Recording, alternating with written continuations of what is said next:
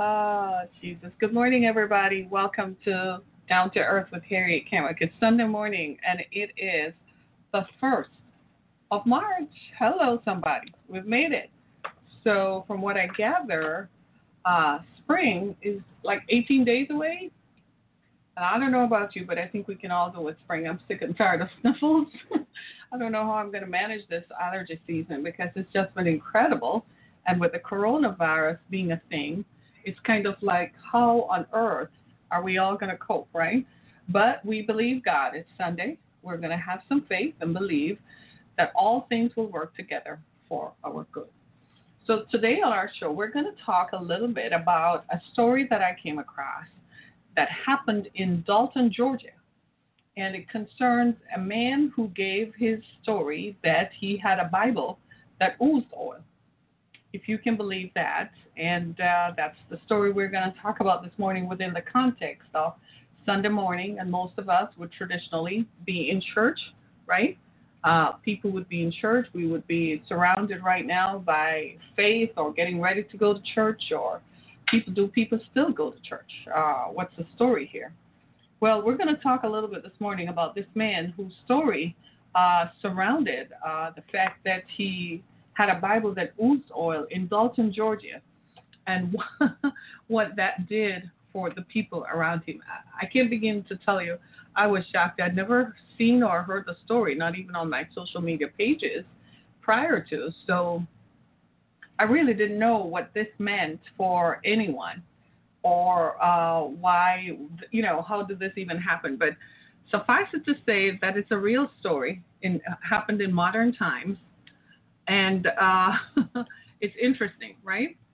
So we're going to talk about that in just a bit, and I want to give you some background on why should we talk about it. But first, it is Sunday morning, and it is trending. You probably will see it on Twitter trending later on. But here in Detroit, a few years ago, we had good morning, good morning, good morning, blessings. Thank you, blessings to you too. Uh, we had a mayor uh, Kwame Kilpatrick, and he was quite the mayor. He was the mayor of the city. Uh, most of us, I didn't agree with his policies, but he was later found guilty of corruption. He's a black man, and he was later found guilty of corruption and sentenced to 28 years in prison. And there is a movement, or there has been a movement to free Kwame for some time, but for most of us, we were like, nah, this ain't gonna happen. He deserved it for what he did. Uh, under his administration, the city ended up being in, uh, went into receivership, had to have an emergency manager, and so on. So for most of us, for some of us, it was like, mm, time out for that. But lately, uh, the president has been handing out clemency and pardons to people who have done similar things, right? Uh, Rod Blagojevich, right? The gentleman in Illinois, the governor, the former governor, who was a Democrat and who sold uh, President Obama's Senate seat. Uh, he was caught on tape doing that. He was sentenced to corruption. He was granted pardon and is actually out free by freed by the current president. Uh, there was another guy uh, the former police commissioner of New York, who was found guilty of misusing 911 funds, he was also found guilty. Found uh, the president also set him free. So now people in Detroit have been saying for some time that it's time to free Kwame. And uh, for a long time, I, I took the look that I wanted to stay away from it, just observe it. But as far as I can see, if you if you're going to free everybody else who does similar things, then maybe Kwame should also be freed. He has served so far maybe seven years, I think. Uh, the U.S. attorney for this area says he has served seven years, and uh, that he was found guilty of corruption. But I don't. It, it, it sounds like you might have some racist overtones there. Uh, if if he didn't kill anybody, he didn't engage in, and especially in the day and time we live in, in light of criminal justice reform, prisons are overcrowded you sort of don't want to put someone in prison who is not a violent offender, right? You don't want to put someone in prison who didn't commit a violent crime. Kwame did not commit a violent crime. He took money that he shouldn't have taken. He engaged in a system of making sure his pockets were lined. That is corruption. So, by no stretch of the imagination, should he just get away. He has served seven years. That should be enough for that crime, seeing that the president is freeing everybody else who has served similar crimes, right? But at the same time, that doesn't mean it's a walk in the park for everybody else. There are people in the city of Detroit who have committed violent crime right now. The city is, the police department seems uh, like they need some help from the National Guard to contain the violence that is in the city. The police, I don't know where they are. Are they policing? Are they driving around? Are they uh, patrolling neighborhoods? The criminals don't seem to respect the police. Maybe the criminals want somebody bigger and better. Maybe that's where it has to go. But violent crime is on the increase. Now, when those people are found, they should not be out of jail. Recently, we had one guy who was a serial killer. I kid you not, this actually happened. He's a he's a serial killer. He killed six people in like three weeks. And the reason he was out is because he was being used as an informant for a federal agency. In the time that he was released from jail, the police were not aware. The Detroit police did not know that he was released from jail and that he was out on probation. His kind of his whole thing around it was a cloak of secrecy. In the meantime, that man killed six people. Six people in less than four weeks. He was on a killing spree. If he had come across me, he probably would have killed me too. Right? Those are instances where people need. He's now he's killed himself. He's shot himself in the head when he was being pursued by the state police and and Detroit police and every police agency that you can think of. They started began pursuing him and cornered him, and he shot himself in the head. He eventually died from his injuries. I don't miss him. I don't think the families of the six people miss him. He should be off the streets. Pr- criminals, people who commit violent crime, should be off the street. Kwame Kilpatrick is not one of them, right? Now, that is not to say that if he gets out of jail and he comes out, if he does something, he should be slapped on the wrist and sent right back, right? Good morning, Dove Tape, right? But at the same time, at the same very time, if we're sending everybody else who has committed similar crimes out, then maybe we should consider that Kwame Kilpatrick should be freed, for, at least for time served, right? Right. That's just how I feel about that, right? I still think the police in Detroit can do a much better job with the resources that they have. They have cars, they have guns. Get these violent criminals off the streets. The criminals are laughing because they know the police won't show up. They know the police are not patrolling. They know the police are not going to show up. They can do whatever they want to do and hold the citizens hostage. I read a report uh, some time ago, and I might have discussed it on this show, that the crime in Detroit is different than the crime in other major cities. For instance, in Chicago, what they have found is that the crime is confined to specific areas of the city. Not so in Detroit. The crime in Detroit is citywide. It's everywhere. It's every street, every neighborhood, anywhere, anytime. The criminals hold the city hostage. It's almost as if they see police cars and so what? It's nothing. Maybe it's time to bring out the National Guard. That's my position. And I'm going to make that clear to the police that this is crazy. It just cannot continue. I, I, I, it's enough. There are too many people have been killed. Women have been killed. Children are being shot and it's like the criminals own the city. It's like every criminal wants to take the police on. Like they don't respect the authority or the presence of the police. I saw on the news recently where the uh, the Oakland County sheriff, who is a sheriff in the neighboring county, they don't have violent crime there. Perhaps because they do a better job of policing their cities. It's not just that their demographic is different; they just police, right? And he said part of the problem too is that they're releasing from jail violent criminals. Like seriously, the jails are overcrowded and you're releasing violent criminals. They haven't been rehabilitated. When you send them back out into the community, they have no resources. They can't get a job. They can't work.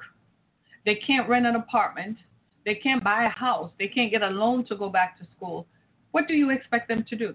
they're going to do what? They're going to turn to crime and they are going to crucify, murder, pillage, and rob with impunity. They're not going to care how they do it because they have nothing to lose. It seems to me that prisons don't do a job of rehabilitating, it just houses people. People emerge from prison angry and bitter and want to take it out on every other unsuspecting person, even though they committed the crime that sent them to jail in the first place, right? So we need to take a different look. If we're looking at criminal justice reform, it's time for us to go back to the table and say, well, if we're going to send people to prison, then we're sending them to prison because they have committed a violent crime. People who murder people should not be here. People who rape people should not be here. People who hit people and rob people with a, and commit uh, uh, a travesty, such as holding people up with knives and guns, they need to go and sit away for a while and think about their actions.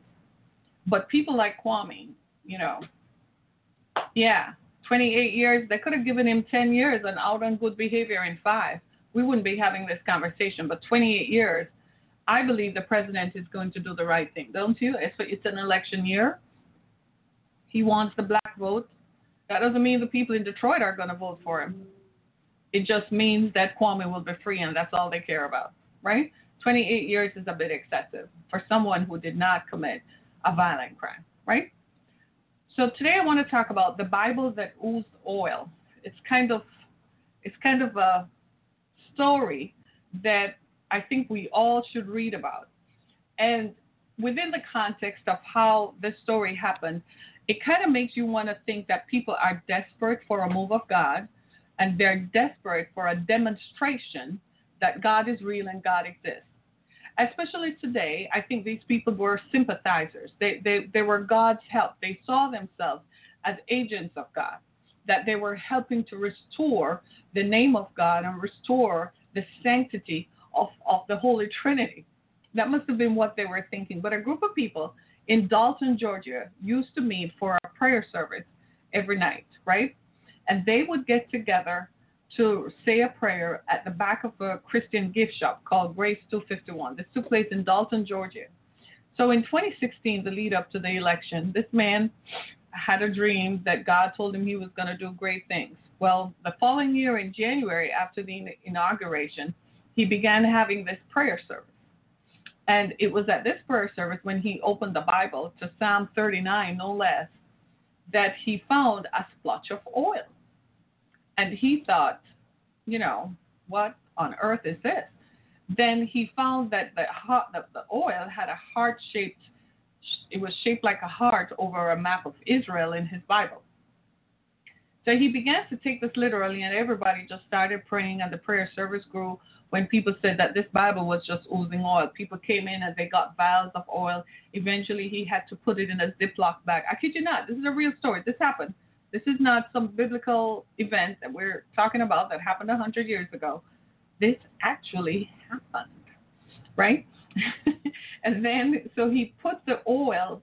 He had to put the oil in a plastic container. People started gathering. His fame spread. People started inviting him to different churches because people's testimony was that when they came to the oil and touched the oil, then they would get healed people started giving testimonies about cancers being dissolved and warts and all that kind of stuff and, and, and all those kinds of things. The, the physical manifestations of miracles is what you would call it. So people began to say, wait a just a minute. People came from all over the state. People came from, you know, all you know, all over this this is southern Bible Belt, y'all. So you gotta understand that in the north, we are a little bit more jaded in our beliefs and our observation. But in the South, this is Dalton, Georgia. It's closer to Tennessee than it is to Atlanta. So naturally, these people are devout Christians, right? And these people are are, are going to do what they do. He also said he got a pro- prophecy about the president and so on. But the story is really about how this Bible was oozing oil, that people could come and get vials of oil and take the oil back home, and the oil would make them feel better, and the oil would cure them. Now, I'm a Christian, yeah, and I'm a minister, right? I believe in in miracles, and I believe in that fact that miracles can happen. I believe if you have faith and you believe, so be it unto you according to your faith. That's what I believe. Be it unto you according to your faith. So I was with this story. I was ready to I was ready to contact them on Facebook and plan a trip to go down there myself. And in fact, in the story, they even claimed that it's the same town where Marla Maples, the president's second wife or third wife, the president's second wife, grew up.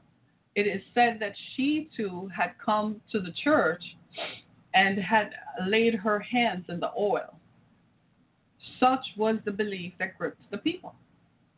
Now, uh, they found a special affinity for the president, obviously, because that's the town where her family are from, right? And naturally, they say that when she was dating him, uh, he had visited. This is long ago before he even thought of running for president. They say he had visited the town. So I'm going to put that into context. Just give me a second. I'm going somewhere with that, right? But when you look at all of this, it, it, it, speaks to a hunger that people have for a realness and a real physical manifestation of a move of God. The people are hungry, right? So people wanted to believe, people want to believe that this Bible was actually oozing oil. And in a day and time now when where we live and how we are seeing biblical events practically being played out locusts in parts of Africa, viruses, viruses, rumors of war that never last, right? But we have viruses that are threatening to kill large groups of people. It makes you wonder. People are still saying, Where is God? And for those people who are looking for this, this just looks like it was real. In fact, they felt like Donald Trump was the was God's answer to their desire for a leader. Now, let's put this into context. This is Dalton, Georgia, a place that is predominantly white, at a place that is in the Southern Bible Belt. These people are who they are, right? They largely believe in white supremacy, and they believe that whites are superior to others, including blacks. That's just what they believe. So when Donald Trump was running, the candidate was running for president, he seemed like the great white hope. He was their messiah. On the heels of previous eight years of Barack Obama, the first black president of course they're going to want to believe in all sort of signs and wonders because they're seeing a return of their supremacy and power. So that's not biblical. That's that's man's way of thinking. That has nothing to do with the move of God. That has nothing to do with God saying, and endowing and coming down to the earth and appointing someone and saying that this is my chosen leader. He also chose Barack Obama. He chose George Bush before, Clinton before, Bush again before, Reagan, Carter, and all the rest of them. It is what it is. The Bible says that God uses an imperfect man. So in each person, he found some good, whether we agreed with it or not, whether we like Dicky or not, whether we like this Reaganomics or anything. God found something in each of them and appointed them as ruler over these people. So you, when you look at the lead up to 2016 and 2018, naturally, people wanted a return to an America that they were more comfortable, that they felt most comfortable in, one in which the leader looked and sounded like them. Whereas the rest of us are like, hey, we live here too. We too want someone who looks and sounds like us, but one who is representative of the will of the people, one who is representative of what all the people want. The president, as you know, is a populist. He loves being popular. So if they reach out to him, he's going to say, "Yeah, heck yeah, I'm going to come down there and have a have, have a rally. I'm going to invite you up on the stage." He's that he's ebullient, just gregarious and outgoing, right? So in this context, this is the nature of the people. I mean, some of the stuff they said, you know, they had dreams and prophecies. They wear MAGA hats, and they believe "Make America Great Again" is actually something but that's their political belief. Now, in terms of biblical structure and, and, and institutionalized Christianity, these people, his name was Johnny Taylor and Jerry Pierce, and Johnny Taylor's wife is Leslie, and Jerry Pierce's wife is Joyce. They were the leaders of this movement and uh, his father-in-law, the Barkers, they got together and started this movement. It became so that they were invited to other churches around the state and around the Southern Bible Belt you've all heard of this guy named Sid Roth. They were invited onto uh, Sid Roth's program on Trinity Broadcasting Network, but you and I know Sid Roth is somebody who is a salesman. He sells ideas. Christianity just happens to be one of the ideas that he sells. And to be a guest on his show, you have to be hawking a product or selling a product. Well, these folks said they didn't want to do that because they wanted to keep the messaging pure.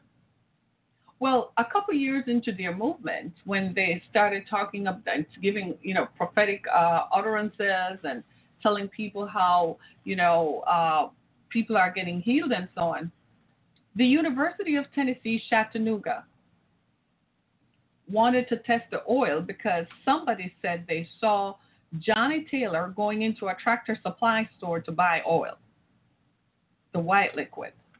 Now, what was interesting to me is that all this time, nobody ever wondered why the color of that oil is white. Did they think that because it was coming out of the Bible, that's why it was oil? Because I've never seen white oil except mineral oil. Oil has a color, it tends to look light yellow. And if it's olive oil, it looks deep yellow, almost green, depending on the, the, the content of it. Am I correct? Am I correct? Right. So, how come nobody ever wondered why this oil was white? So, because of someone reporting in a local paper that they had seen Johnny Taylor, the starter of this movement, buy oil from the tractor supply store, the University of Tennessee at Chattanooga decided to test the oil. When they tested the oil, they found that the chemical composition of the oil matches that of the oil sold at the tractor supply store the movement busted open. All of a sudden, people were like, wait, whoa, whoa, why did you have to go that far? So they wanted, a reporter wanted to go to Johnny's house to go test the oil, and he wouldn't let them in the garage. They did see some oil in a gallon container. And finally, he confessed that when it first started, he didn't want to disappoint people so he actually kind of helped it along. But then you have when so he went and bought oil to augment what was already there. But then you have to ask yourself a question: Did you really have a visitation from the Holy Spirit? Did you in fact really have oil just miraculously appear in the Bible? No, I'm not one to. I'm not going to question anybody's uh, fervency of their belief because I myself have been on the receiving end of miracles. I myself have seen, I saw my ex husband just couldn't hit me anymore when I stood in front of him when he was getting ready to hit me. And I started praying really loudly. And he could not hit me. He said, There's just something came over him. And all he saw was smoke around you. And I can't, I, I can't hit you. So I am not going to test the veracity of this man's faith that he believed when he opened Psalm 39 after praying for more than four hours that there was an oil in his Bible. But what I am going to say is that the oil that I saw in that picture was white. So I myself would have questioned the, the veracity of that first. Now, the real truth is not that he people around them said they seemed and appeared sincere. But the real question is why? It's because we have a dearth of faith, we have a lack of fervency of belief that we feel needs to drive people to Christianity. Why has that happened? Well, like any movement, over time, people's belief systems wane and wax and change based on the times that we live in. The times that we live in, we have seen many great Christian leaders fall. We have seen them succumb to temptation. We have seen it lived out loud. We have seen them finally living a public life that's different from what they lived privately. We have seen where people now are convinced that most Christian leaders are really in this for the money and are not in this because they really fervently believe in Jesus Christ. And maybe that's why Jesus has said, you know, just do it the way you do, but to each his own, right? So now people really want a move of God. They, they want to know where is God. So if somebody comes along and they don't, they're not from the institutionalized Christian movement, where you know they're not aligned with any major Christian church or pastor, but they just look like humble folk who came up with this, then guess what? People are going to want to believe that and respect that because people are, you know, hungry for want something to believe. They're hungry. And maybe this man saw himself as a helper of God, that he thought he could help God along and he could help people to believe. But what he did was destroy it more than anything else because now, if I come up with something that, you know, one night I went to bed and, and seriously, Doug, I fell asleep and I had a visitation from God. Are you going to believe me? No, because you're going to say that's just another storyteller. That's just another person who comes up with a story. Am I correct? My, my, my friends over here, right? Isn't it true? You, you're just going to say, Harriet, I really don't believe. But the purpose of the purpose that this man intended was to bring people to Christ. That was his purpose. But instead, he kind of got lost in the messaging. Isn't that what always happens though? They start out real good, and then the, somewhere along the line they get lost because the movement takes over, and then it's all about the movement instead of the messaging. You got to be real careful, even as a politician. Whatever you're working on, you got to be careful that you don't lose sight of the message. This is why they tell you, business leaders will tell you, and strategic thinkers will tell you, have a mission. Make sure you have a goal and a mission and stick to it no matter what. The people who are most successful, if you listen to Bill Gates, if you listen to Warren Buffett, if you listen to Jeff Bezos and Elon Musk, they're going to tell you, and they will tell you, that they stuck to their mission. They had a goal and they kept the goal. What they did was they might have changed process, but they stuck to the goal. You, the problem with these folks is they didn't have a mission and they didn't have a goal. If all their goal was was to help God along, they could have just grabbed a microphone, bought some airtime on television, put some people in a room, film it, and upload it, and boom, you ha- you're helping God along. But if you're going to be helping God along, especially when it comes to faith, it has to be what? Tested. What happened here is that it was subject to a test. When it was subject to the test, it couldn't stand up to the test of faith. It couldn't stand up to the authenticity of the product. The product is a belief in God. The product is a belief in miracles performed by God. Could not stand the authenticity of the test. Now, there's a man named Bill Gates, right? He created a computer software program. He and his friends got together and they'd been working on it from he was in grade school. So he didn't even need to finish college because he had been working on this for some time. It was tested that it was going to be the next great thing. He believed in it fervently. He never lost sight of it. He stayed true to the game, he stayed true to the program and continued to test it. But he was confident that the product would stand the authenticity of the test. What happened to these brothers right here is not that they didn't believe in God, they didn't believe in the authenticity. They didn't demonstrate the authenticity. No matter what you're doing, make sure that you're authentic to the test. No, God is up in heaven. God is always going to sit up there and watch the rest of us. He's going to call you, he's going to call you, he's going to call you, he's going to call you, and he's going to call me. But he is going to subject us to the authenticity of the test. What do you really believe? Are you really going to stand up and are you going to give in to the crowd? Because of the roar of the crowd, are you going to give in and dilute the message somewhere? This is what happened to these brothers right here. Sure, there might have been a miracle in his Bible that really actually oozed oil. That was all the miracles that he needed. He should have just held it up and say, hey, look, I have nothing to do with this. Oil is just dripping out of this Bible. Just hold it up. Oil is just dripping. You want to come test it? Come believe in it? Come touch it for yourself. It's just happened. He did not have to help it along because him putting himself, what he was trying to do was put insert himself into a divine process that he cannot control. If it were a divine process indeed, it would stand the authenticity of the test. I would have guaranteed you if it were you and I would show up there and the oil would have dripped out of the Bible, dripped on my head, dripped on your head, and healed whatever sickness, whatever disease, whatever it is. That's the authenticity of the test. He just didn't believe in it. What happened was he convoluted his idea and started to bring in his own personal ideas.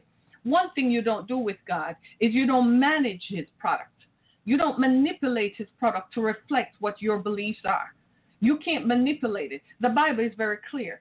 Uh, Israeli researchers and Jewish researchers and rabbis in Tel Aviv, I read this years and years ago, have already determined that there is a process by which they can prove the Bible. They can tell you that everything that is everything is in the book of Genesis. They will, in fact, tell you it started in Genesis 1, everything that is everything. At the time of Christi, uh, what's her name, Princess Diana's death, they found, they did their research, and they had a process. There is a process by which they can convert the meaning of Hebrew letters and words. And when they applied that process, they could find out that Princess Diana was indeed going to die. They could also find out that Bill Clinton was going to be president, that Bill Clinton had lost the presidency, and that George W. Bush was going to be president. Here it comes. They applied the same process and knew Barack Obama was going to be president. But guess where it all fell apart? Because Barack Obama was not their chosen based on his color and his race, they decided to convolute the message. They changed the message. I, I, was one of those who was saying, How can you expect me to believe in what you say when, in fact, years ago, when it suited your purposes, you applied that process to it, and now because you don't like the candidate, you're saying that your process doesn't work? You got to be real careful about the messengering. There is the message and there is the messenger. Sometimes we shoot the messenger and not listen to the message, but sometimes the messenger misses his role the messenger is supposed to stand and deliver the message. There's one thing about Jesus Christ that you got to accept. He got a message and he delivered the message. They crucified him, they hung him on a tree, hung him wide, and everything else that was bad, but he delivered the message. He didn't get in the way of it, he didn't try to help the authenticity of it along. When he told the disciples, go get some five barley loaves and two fishes, he didn't tell them, well, what you actually do is get some baskets and have it hidden in the back so that I can continue to look like this five loaves and barley fishes was just being made. No. He said, I'm going to stand here and believe God that this is going to work and I'm going to keep feeding it. And if I break the loaf, the more I break the loaf, the more I break the loaf, is the more that I'm going to feed the people. Do you see what I'm saying? So what happens in the story? It's not the Bible probably did ooze oil. It probably did, subject to your belief. But what he should have done is leave it up to the individuals let the people come and test the authenticity. This is what happens to politicians, why some fail and some don't. Subject to the test of authenticity. I call it the proof of the pudding. I call it the attrition process. Can you stand the process of attrition? Can, could he have stood it? He doubted it, and therefore he failed. What has happened to his movement? Well, he's lucky he didn't. It's a good thing he didn't collect any money because had he collected money, they could have found a case against him. He could have been tried in the court of moral opinion, right? And he would have been found guilty as heck for deceiving the people and misleading the people. He had a good idea. It could have worked, but he just was not authentic. He didn't let the authenticity of it work.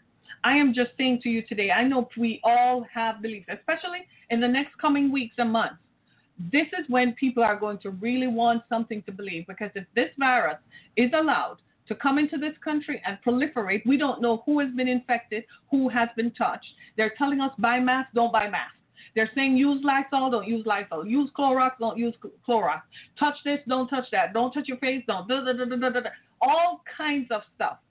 There's one thing that I know it's going to be, it is what it is. It's a curse and it is wrapping around the globe because we need to come to the place where we have to understand that there is a faith. Now, we, we disparage against people because of their faith. All kinds of stuff have happened through time. We've seen the, China, the, the, the Catholic Church has converted it. It doesn't even exist. What do they believe? Time is the master. Time is testing the authenticity of the product, but God is still sitting there and he's just, he's not moved, he's not shaking, he's not having a fit, he's still sitting there and watching us all. This is what I have to say. God was there from the beginning. When people start telling me, well, I don't know, I don't believe in God, I said, well, look at it this way. He kind of outlived you because people 2,000 years ago were still talking about God and they're dead. And here you are questioning. Seriously? You're questioning? So it never made sense to me. So I don't feel as if I'm one of those proselytizers who has to fervently defend the faith. That's what these folks were doing. They were fervently defending a faith that really is indefensible. It doesn't matter today, tomorrow, if you get up and don't believe in God. It doesn't matter. you're going to be, you're human. So you're going to be subject to the same organic process that the rest of us are. Your body will break down one day and you will die. And then you will find out. Problem is, you don't get to come back and tell the others what really happened. You are going to have to walk it out by faith and belief. Many people today don't believe because they say circumstances don't teach me. You know what has happened? We kind of taught the wrong message for a long time. We told people that once they got saved and once they became a Christian, everything was just going to be hunky dory and all right. That's not true. That's not true in anything. We used to tell people that about marriage too, didn't we? That you get married, it's forever, and everything is just hunky dory, and every day your husband is just going to come home and he's going to have a flower in one hand and chocolate in the other, and the kids will never act up, and there will never be any bills that need paying. And so we sold people a gospel that never worked. That was not the authentic product. The real truth of the matter is, like every belief system, you, the individual standing in the midst of it, will always be tested. You don't believe me? Okay. Let's say you want to lose weight. You want to lose weight, right? So you order the Peloton thing. You know that thing you see on TV where they're advertising it like crazy. You order the Peloton. You ever notice with that thing that you have to work it? if you really want to lose the weight? The messaging is simple. It says if you buy this product and you work it, you will lose the weight. What is the, what, what, what is the key ingredient in there? You you you buy this product, you work it, you will. You you three times. That is the messaging. Will you work it? Will you do it? But if you don't work it, don't expect to see the results as advertised. Hello, somebody. That's the whole thing with, with the messaging of Jesus Christ. You got to work it. We never told anybody that. We told people that if you got saved, it's all going to be hunky dory, and we invoke the traditions of man to supplement the belief. God doesn't need anyone to supplement the belief. If you don't believe in God, one day you will find out our job is if we have been tested, then we come back and tell you, I was subject to the test and I found God to be real. I am sitting here today because I found God to be real. When I needed God most was not when I was growing up. When I needed God most was not when I was in high school, not when I was contemplating college. I'm a college dropout, by the way, just full disclosure of material facts right? It wasn't that time. I needed God when I found myself married to a man who told me he would love me and take care of me, but instead chose to beat me within an inch of my life. That's when I found out I needed God. I needed God every day. I found that I needed God for my daily bread. I needed God to help me so I wouldn't be killed. And that is exactly how I met Jesus. That is my story and my testimony. I tested the authenticity of the product and found that he was authentic and that he was real. In this is this you? Do you find yourself in the middle of that test? Do you find yourself wanting to believe that God is real? Test him. Just test him. Apply the test for yourself. It doesn't matter what I believe about you. It doesn't matter what you believe about me. Test the product for yourself. I am not telling you that if you open Psalm 39 you're going to find oil dripping out of it. That has not been my experience. But I have experienced the same living, walking miracle where I have prayed for my ex husband not to hit me. And he told me himself, I don't know what it is about you. There's something around you. There's a force field around you. I can't hit you. And he just collapsed right on the couch. I lived in that kind of environment, so I have tested the product. I lived in this country for years as an undocumented immigrant. I didn't have a green card for years. My ex husband tore my papers up. He wrote letters to immigration that kept me confined. I kid you not. I should have if if if these were the days of if those were the days of camera phones, I probably would have taken a picture, a screenshot of it. Right? He thought he had won. But my faith, I believed and I tested the authenticity and I found God to be real, just as He promised. I was eventually processed under the Violence Against Women's Act. Ironically, by a guy named Joe Biden, who was Senator of Delaware at the time, who pushed this act through the Senate in 1996 or in, to, to make sure that people like me could get processed. So we wouldn't have to contend with an abusive spouse And that man is running for president today, Joe Biden, right? With all the imperfections. Sometimes we look at people and we tend to assign virtues that we want onto them. We we see we, we know of a virtue called peace, we know of a virtue called love and goodness, and and we really want to believe in the best of everybody. And we assign these virtues to people, irrespective of their human condition. We're all human. We're all subject to humanity. I am not perfect. Don't cut me off on the road is all I can tell you. right? right? I'm not perfect. By no stretch of anybody's imagination. I'm human. I'm female. I walk. I talk. I am just as human as you. I slam doors. I shut doors. I slap things down when I get upset. Nobody is perfect. We assign virtues onto people and place a burden and expect them to live it out. It's imperfect. It can't work. The Bible says that the only perfect man who ever lived, they killed him and hung him on a tree. Far be it from you and I to assume the virtue of being perfect. Far be it from you and I. All we can tell you is that I'm a broken vessel that God tried to put back together bit by bit, piece by piece. He tried to put me back together in the places where I was broken till I look like this. My scars are not visible, thank God. Some people have visible scars. I have no visible scars, but my scars, they hurt just as much.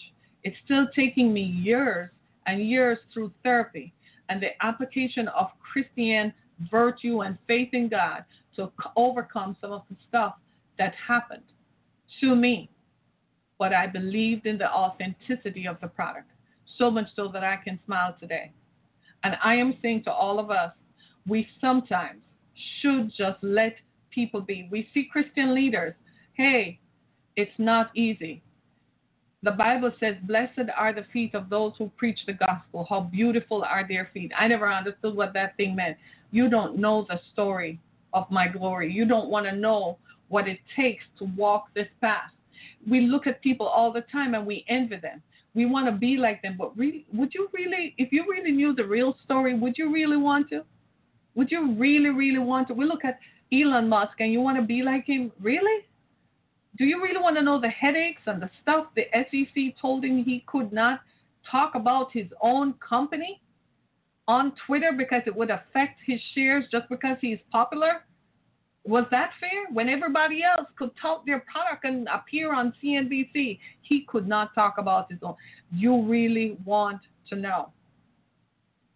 Bill Gates was tall and lanky and a nerd. Nobody wanted him until he turned 26 and started making money. No girl wanted him because he was not attractive. Do you want to know what it must have felt like? We always look at people and want to be like them, but you got to test the authenticity of the product. And I'm just saying to you today, I don't know where you are on the spectrum of your belief. I don't know how you feel about God, but I'm just saying it's Passover. There is a reason for this. The coronavirus is spreading. We all need to pray that say, Lord, let the coronavirus pass over me. Lord, let in this Passover season, let every destruction pass over me. Lord, let every assignment that is uh, would come to destroy me, take away what I have, take away my home, my cars, my job, my instructions, my mission, uh, everything, my mission. Lord, let it pass over me. Lord, anything that would destroy my the wealth of my family, let it go in the name of Jesus. Just pray that in this Passover season, everything just pass over. If you really believe in the oil, and the Bible talks about the oil. The oil is the anointing of Jesus Christ. The Bible talks about the oil.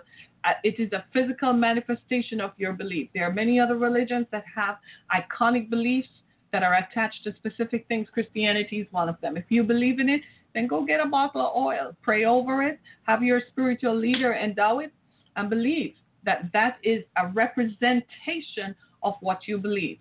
But I suggest to you today pick up the Bible and start reading. Read it from Romans. Read it from the book of John. It's real easy. You can read it in any translation, any prescription. And if you're in need today, I promise you that if you find yourself at that intersection of your humanity and your divinity and you're wondering just like me, where is God? Is God real? Is God real? Is God is real? I went to high school. I went to Catholic high school. I grew up in the church.